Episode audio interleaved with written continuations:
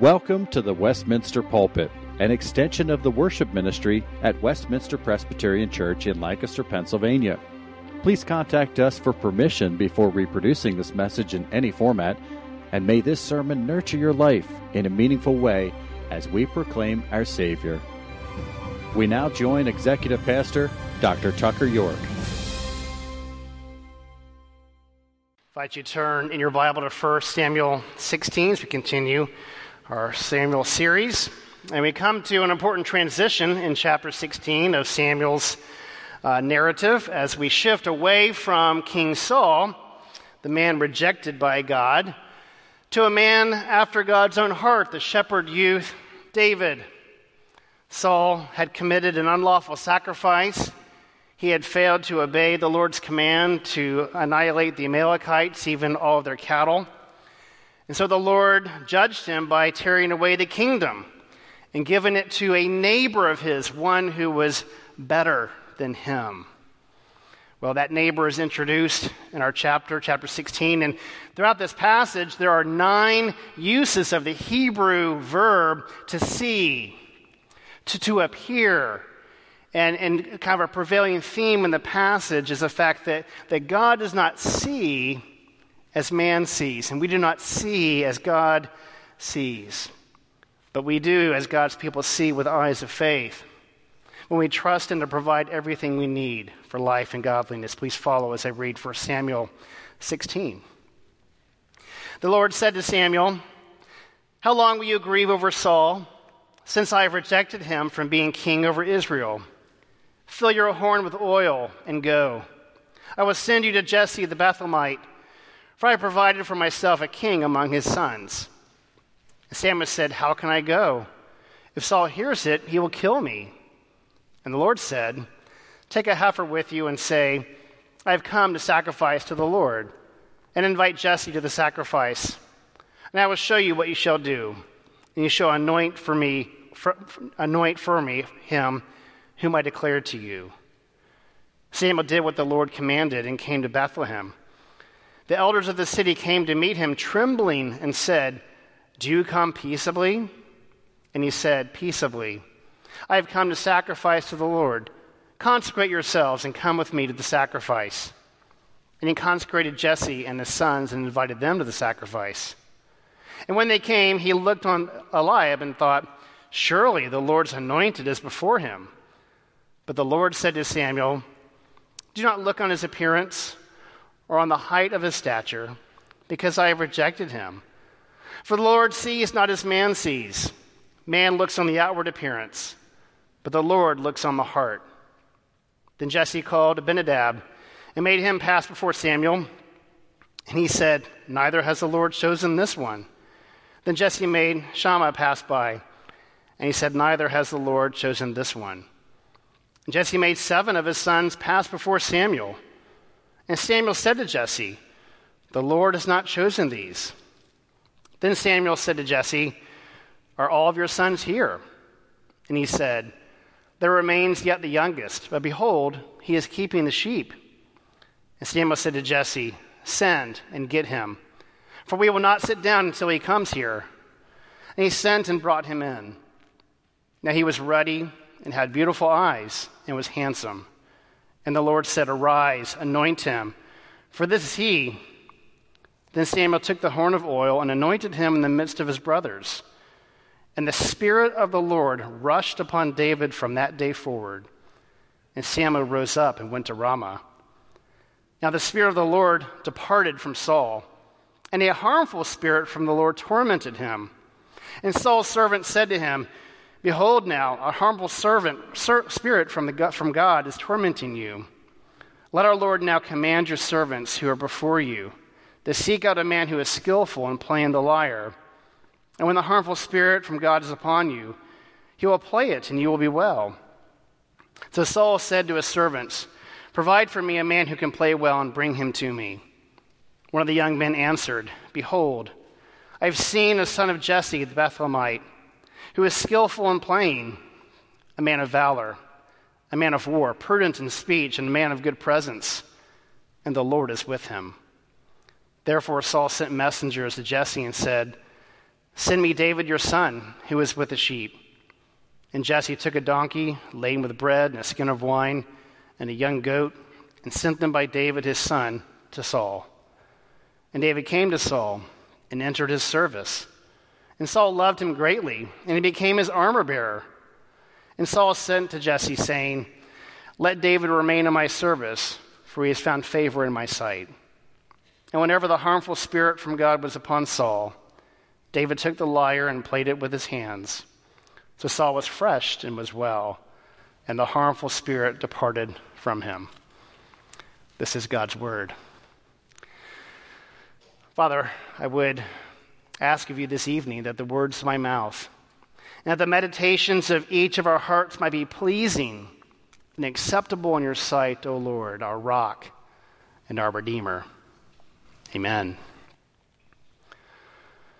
Well, this has been a bad week for prognosticators. Another national election has come with the pollsters not exactly predicting the things that would take place. The business of predicting and estimating seems to have fallen on hard times. In the realm of athletics, it's a, quite a mistake to underestimate your opponent.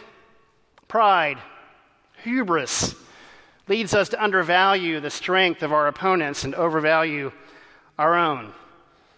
The Bible is full of underestimators Pharaoh, Goliath, those who mock God only to be laid waste by a surprising turn of events. Sadly, God's people can also be guilty of underestimating the mighty works of the Lord. Our passage tonight introduces us to Israel's greatest king one who was underestimated. And in turn, we also see how God's people underestimated the Lord and the Lord's Christ. Our passage begins with the Lord arousing the prophet Samuel, who is grieving, who is stricken with grief over Saul. He's down in the dumps, not unlike many in our nation after a tumultuous election week. Samuel is perhaps regretting his time with Saul. Perhaps he's fearing for Israel's future, now led by a madman for a king. Will Israel fall to pieces? He fears. Well, the Lord answers with a resounding no, commanding Samuel to go to Jesse in the city of Bethlehem to anoint one of his sons as the new king. Israel needs a king who is strong who will serve the Lord and not himself. The Lord says, notice, I have provided for myself a king. God doesn't need a king, God's people need a king. But this emphasizes the fact that this is God's king, chosen by the Lord. Well, notice how Samuel immediately objects to this command. He can't anoint a new king. Saul will kill him. Saul is already paranoid and self protective. And Samuel is not, not naive. He knows what Saul is capable of, now a ruthless tyrant.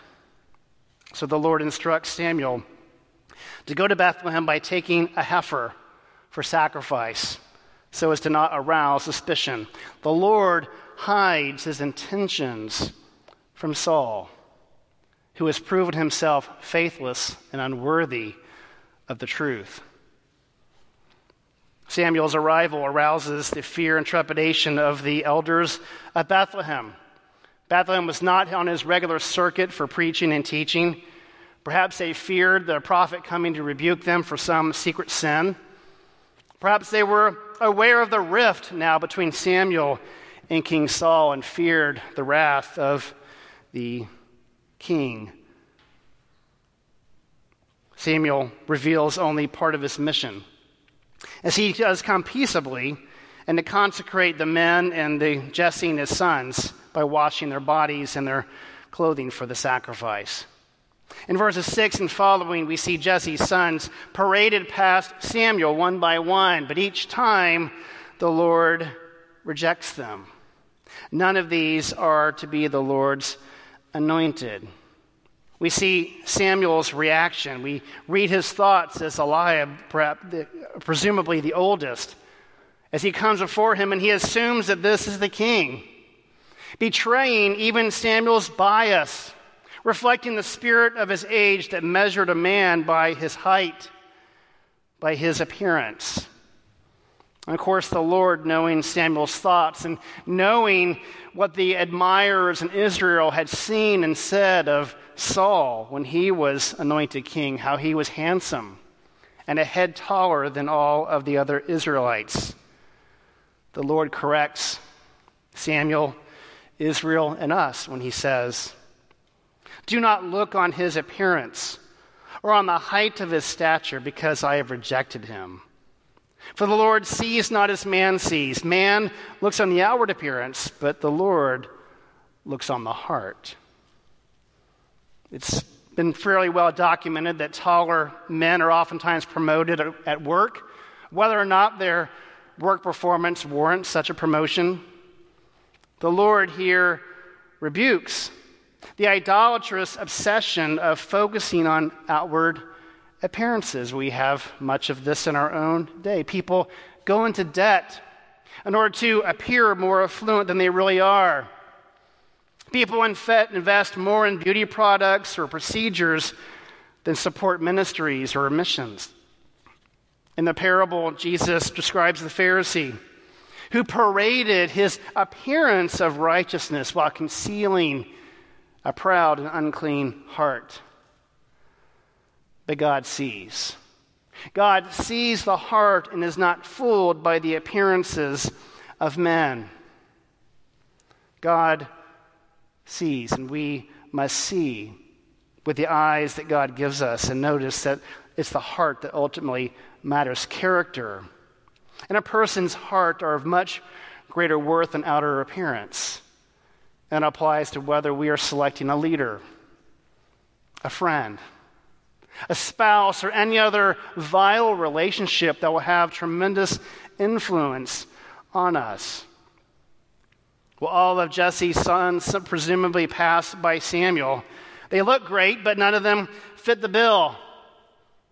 With deep faith and keen logic, Samuel must ask the question Have you any more?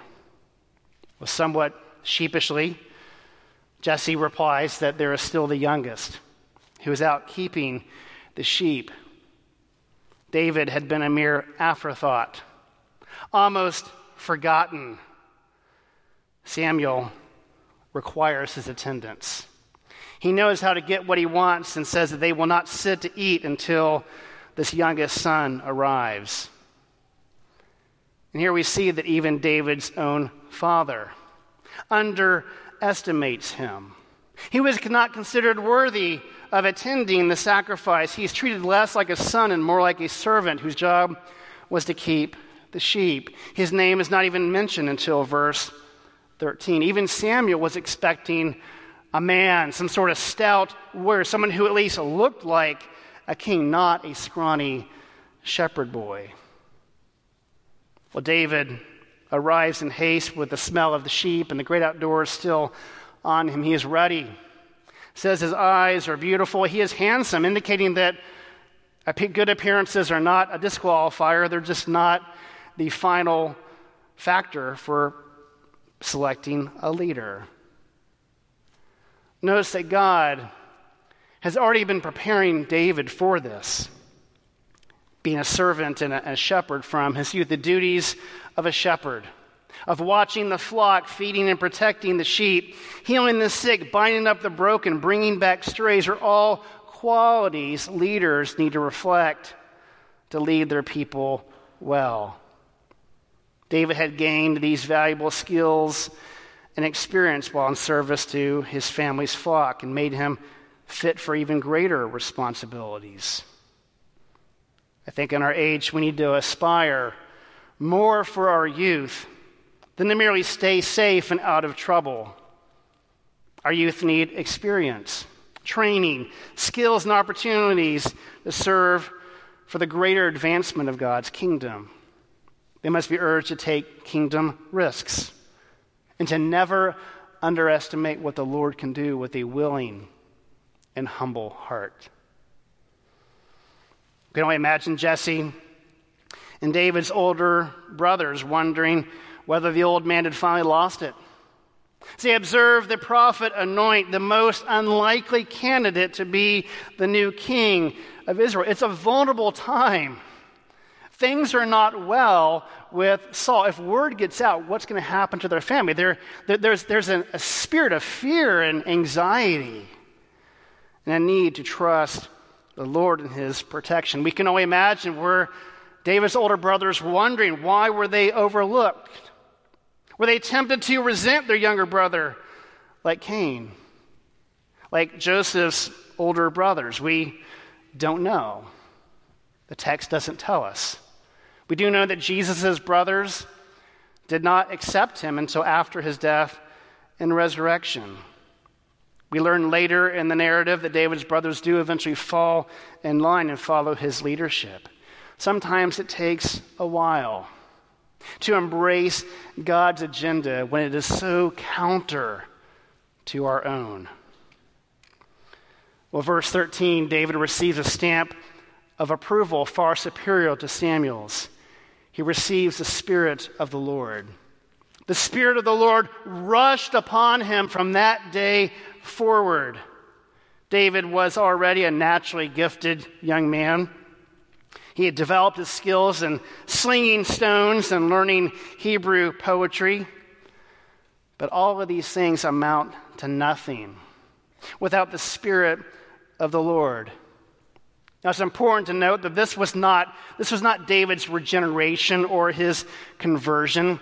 This is the spirit of empowerment, of enabling and equipping David to do what God had called him to do, similar to the judges that we read in the book of Judges, similar to Saul, who had experienced this and lost it by his rebellion and faithlessness. David did not receive superhuman strength like Samson. In fact, he performs no miraculous powers as far as we know from the scriptures. Rather, he is enabled to fight in the Lord's strength with lion like courage to fight and defeat the Lord's enemies. We see here God's strange and refreshing ways of trampling upon human standards. God seems to delight in choosing the most unlikely to do his will. Athanasius was a short, dark Egyptian man who was nicknamed the Black Dwarf by his enemies whom God used to preserve orthodoxy in the early church of the fourth century, who also identified for us the 66 canonical books in the scriptures. Athanasius, the bishop, was exiled no less than five times, but each time returning to serve the church to fend off the flock from the Arian heresy to affirm and maintain Christ's full deity and humanity.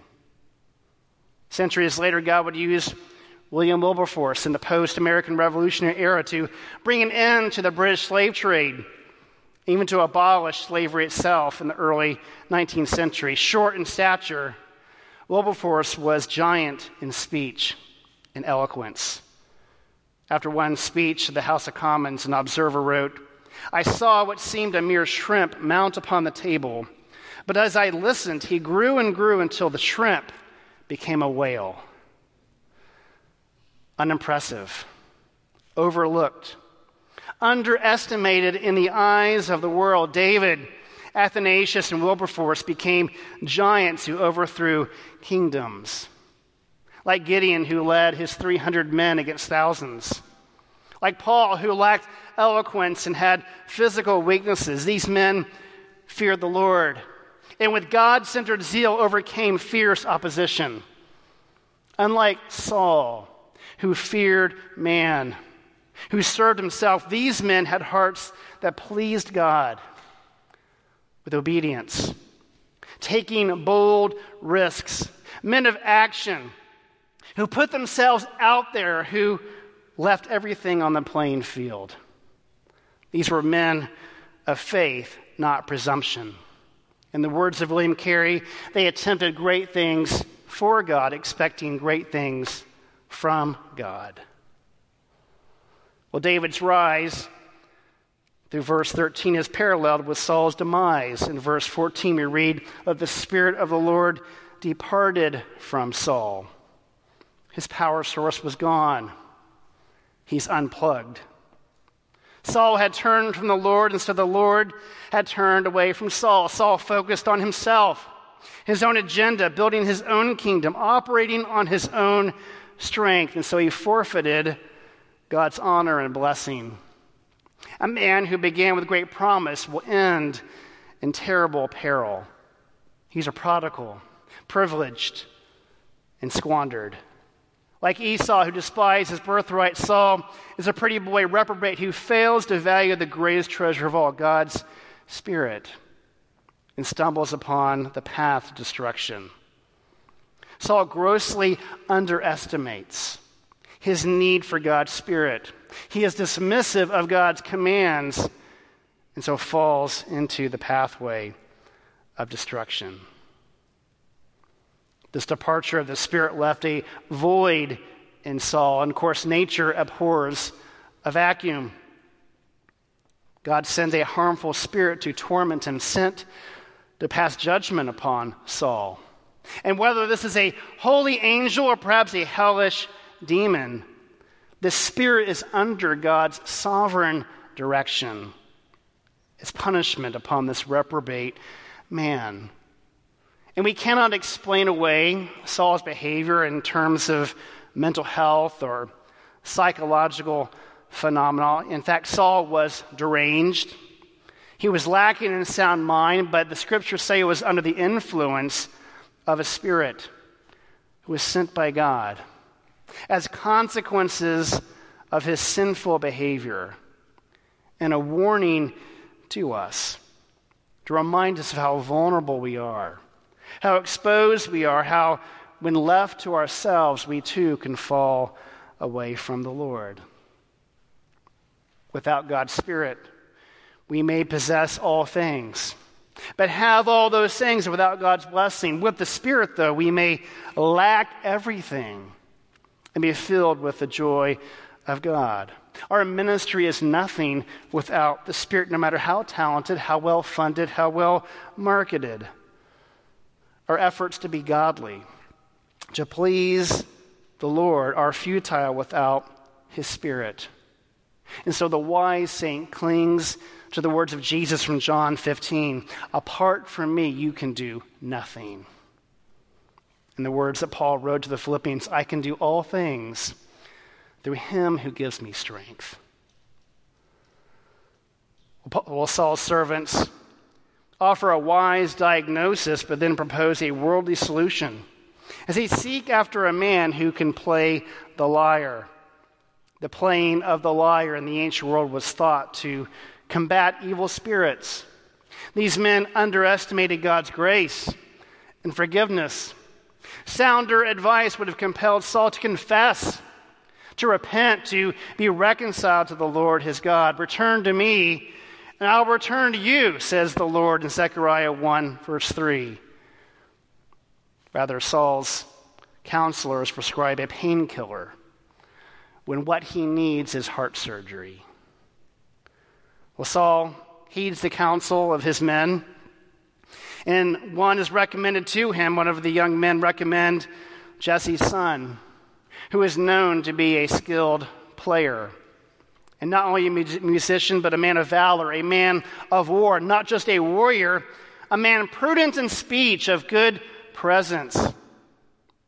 And the Lord is with him. That's quite a resume and quite a recommendation. We don't know where David God's battle experience, perhaps some of the skirmishes with the Philistines had come near Bethlehem. The man, David, prudent in speech, would go on to author nearly half of the Psalter.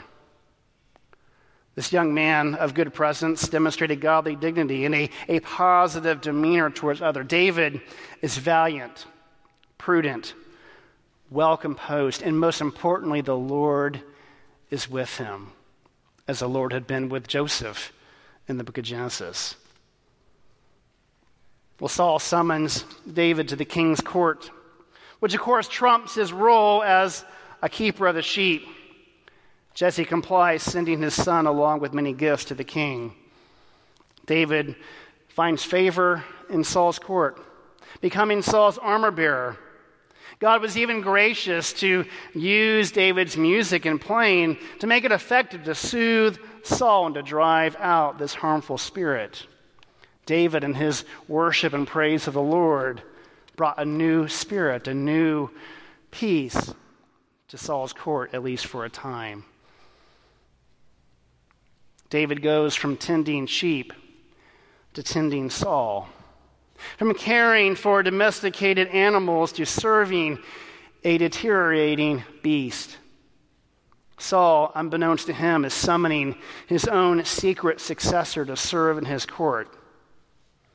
And here David gains great experience, learning matters of state, building allies, his friendship with Jonathan, and so forth. Like Obadiah, who served under the evil king Ahab. David helps us today, helps believers who serve in affliction, where we are called upon to be a godly influence, perhaps working for mad, unbelieving people in authority. Believers would do well to follow David's example in the workplace, that we might grow in our, the esteem of our employers, that we might advance in influence and responsibility. Later on, David will demonstrate tremendous respect for Saul, the Lord's anointed, respecting the office of the king. And we should take note of this. In, in such hostile, divisive times, politically and culturally, and may we honor those in authority and not speak evilly of our elected officials or those in our business operations. David will be salt and light to Saul, even though he is later hated and persecuted by the king. God calls us to minister to the lost, to tormented people. And to some, we will be the sweet smelling aroma of Christ, and to others, we will be the stench of death. But never underestimate what God can do in us by the Spirit as He places us in opportunities of influence with others. David, the poet king, the singer of Israel, a Renaissance man, a man of prayer, a man of war, a leader among men. He is the man after God's own heart who would win the hearts of Israel. And yet, David is but a shadow of David's greater son whom he calls Lord in Psalm 110. The son of David will be despised and rejected by men, a man of sorrows and acquainted with grief. He came to his own, and his own people did not receive him. And all who received him, who believed in his name, he gave the right to become children of God. The Lord Jesus would come from common stock, not the elite educated class. Many complained that he was too common, came from the wrong place, spent time with the wrong people, even sinners. And worst of all, messiahs are not supposed to suffer. The authorities underestimated him. His family underestimated him. Even his own closest disciples and followers underestimated him. Desmond Doss was a pacifist who refused to carry a gun, who joined the World War II effort, entering the, the military service as a medic. Desmond was persecuted. He was beat up repeatedly by the soldiers in the barracks who tried to get him to quit, but he refused. Somehow, Desmond survived basic training and fought in the Battle of Okinawa, a story told in the film Hacksaw Ridge. It was one of the most brutal arenas of fighting in all of World War II, as American soldiers had to climb up a, a sheer cliff and to remove the Japanese stronghold, who were entrenched with underground tunnels, developing expertise in guerrilla warfare. The American military suffered huge casualties and many, many wounded.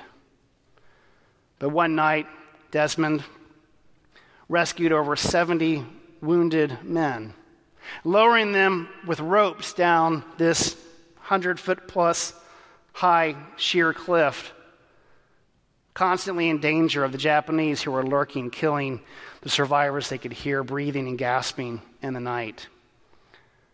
This exhausting and heroic work by a mere medic, a pacifist, inspired the other soldiers to finally take and defeat the Japanese in the upcoming battle. Desmond Doss was the first man to win the Medal of Honor without firing a shot. Everyone had underestimated him, but grew to respect him and honor him above all. Like Doss, Jesus came to us not to kill or to judge, he came to save. He came on the greatest rescue mission the world has ever known. People underestimated him at his first coming. And yes, many are underestimating him now. That he will come a second time, returning to judge the living and the dead, the righteous and the unrighteous.